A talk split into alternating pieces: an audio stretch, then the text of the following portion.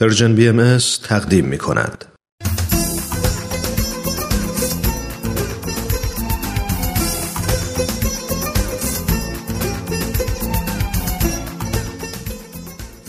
دوازده به اضافه یک تصمیم جدید برای سال جدید قسمت دهم دی 97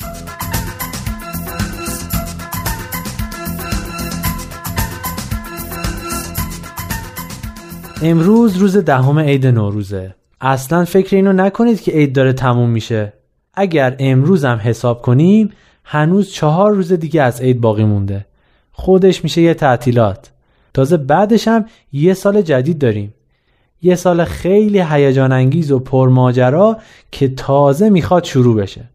پس عیدتون مبارک و همچنان خوش به حال بهار و خوش به حال نوروز.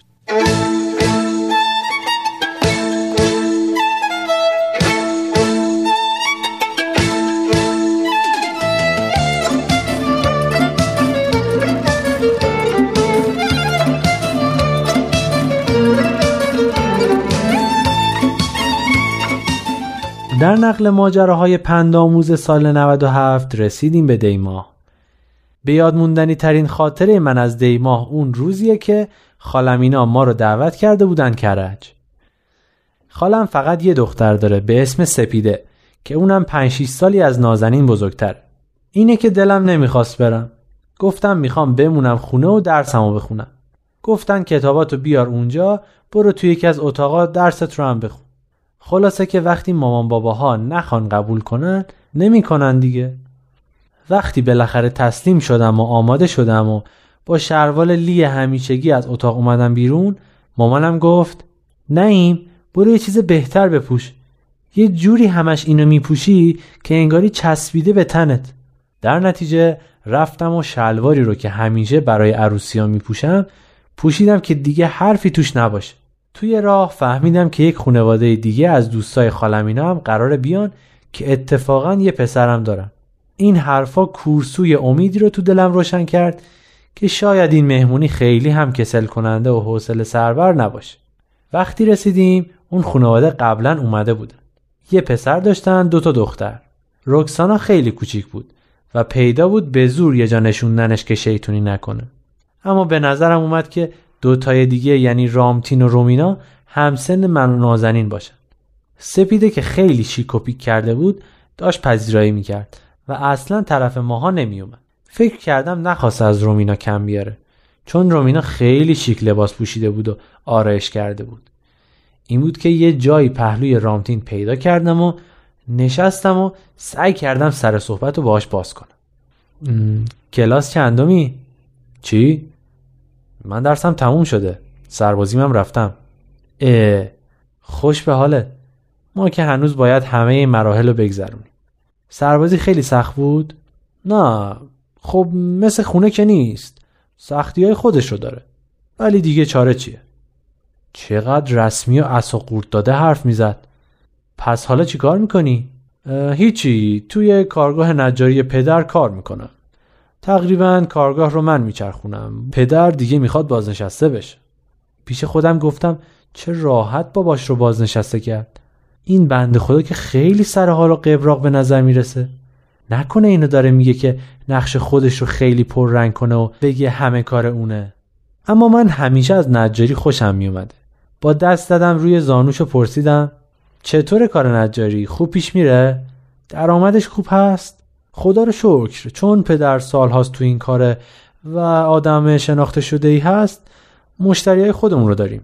هر کی که کار خوب می‌خواد پیش ما میاد. چون هم کار با کیفیت میدیم دست مشتری هم قیمت همون منصفانه است.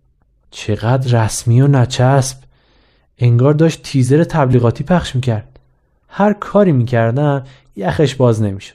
فکر کردم چون از من بزرگتره نمی‌خواد با کسی که کوچکتر از خودش قاطی بشه. اینقدر بدم میاد از اینجور آدما اینجا بود که مامانم یه جورایی به نجاتم اومد نیم جان می‌دونستی رامتین خان پیانو هم می‌زنن؟ رامتین خان میشه ما هم از هنرتون لذت ببریم؟ رامتین خان که ظاهرا از هر پنجهشون یه هنری میریخت بعد از کلی تعارف و شکست نفسی و ناز و ادا رفتن نشستن پشت پیانو عین خود موتزارت شروع کردن به نواختن من که از موسیقی کلاسیک سر در نمیارم. فکر نکنم مامان بابا هم خیلی اهل موتزارت و باخ بودن. اما اینقدر براش کف زدن که کف دستاشون سرخ شد. نازنین هم برای اینکه یه چیزی گفته باشه گفت اتفاقا نعیم ما هم خیلی اهل موسیقیه. یه مدت هم گیتار می‌زد. خوشبختانه خالمینا گیتار ندارن. وگرنه من اینکه فقط 5 6 جلسه کلاس رفته بودم رو مجبور می‌کردن که بنوازم. واقعا خدا رحم کرد. بعدش خالم رشته صحبت رو به دست گرفت و درباره جوونا و اینکه چه نقشی می‌تونن توی سازندگی دنیا داشته باشن و اینکه چقدر همه به وجود جوونایی مثل رامتین که هم توی این شرایط درس خوندن و هم به یه کار مفید مشغول شدن افتخار می‌کنن صحبت کرد. یه جورایی مهمونی تبدیل شده بود به مراسم بزرگ داشته رامتین خان. دلم می‌خواست یکی تلویزیون رو روشن کنه که اقلا بشینیم یه برنامه چیزی ببینیم. اما تلویزیون درست وسط اتاق پذیرایی بود. بالاخره ساعت دو نیم بعد از ظهر نهار رو آوردن. من که دیگه واقعا داشتم از گرسنگی میمردم. اما عجب ناهاری بود. رنگ و وارنگ از همه رنگ. گفتم خال امروز حسابی ترکوندی ها؟ چه کردی؟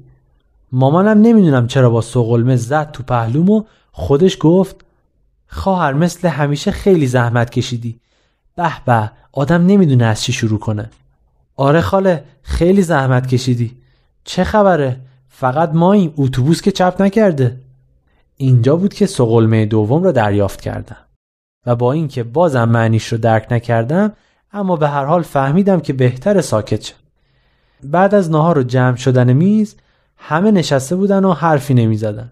یا حالا به خاطر خستگی از خوردن اون همه غذا بود یا دیگه چیزی از فضائل و کمالات آقا رامتین باقی نمونده بود که دربارش صحبت بشه. یه دفعه عزیز آقا شوهرخالم گفت حالا دیگه نوبت جووناست که هنراشون رو نشون بدن. بخونن یا بنوازن یا تعریف کنن. باز هم سکوت همه جا رو گرفت. این دفعه دیگه من احساس مسئولیت کردم که یه کاری بکنم و سکوت رو بشکنم.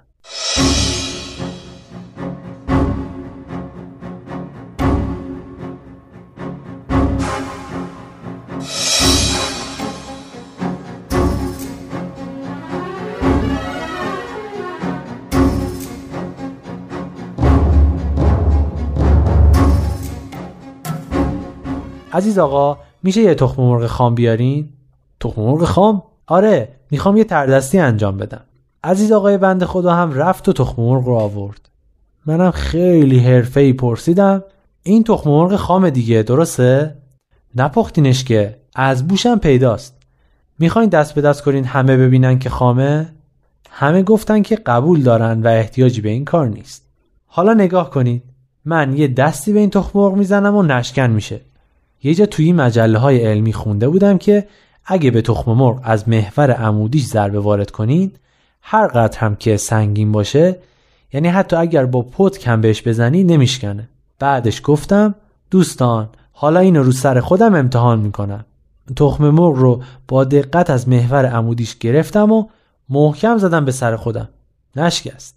حالا رو سر رامتین امتحان می‌کنیم. تخم مرغ رو محکم زدم به سر رامتین.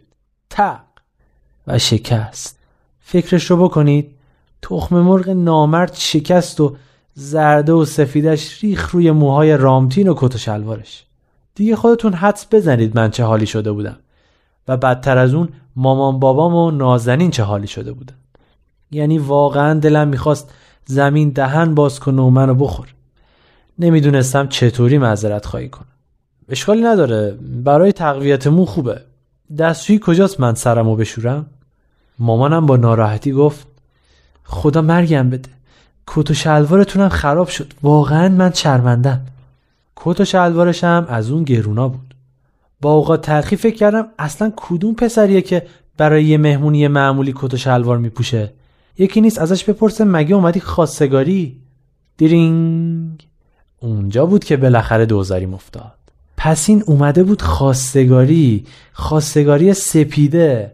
بعدش فهمیدم این یه مهمونی آشنایی بوده تا دوتا خانواده با هم آشنا بشن و معاشرت کنن و بعد بتونن تصمیم بگیرن.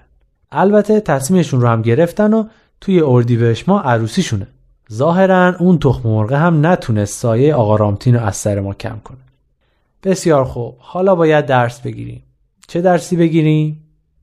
من قول می دهم در سال 98 هر وقت سکوت همه جا را فرا گرفت بگذارم سکوت همچنان همه جا را فرا بگیرد و برای شکستن آن هیچ اقدامی نکنم.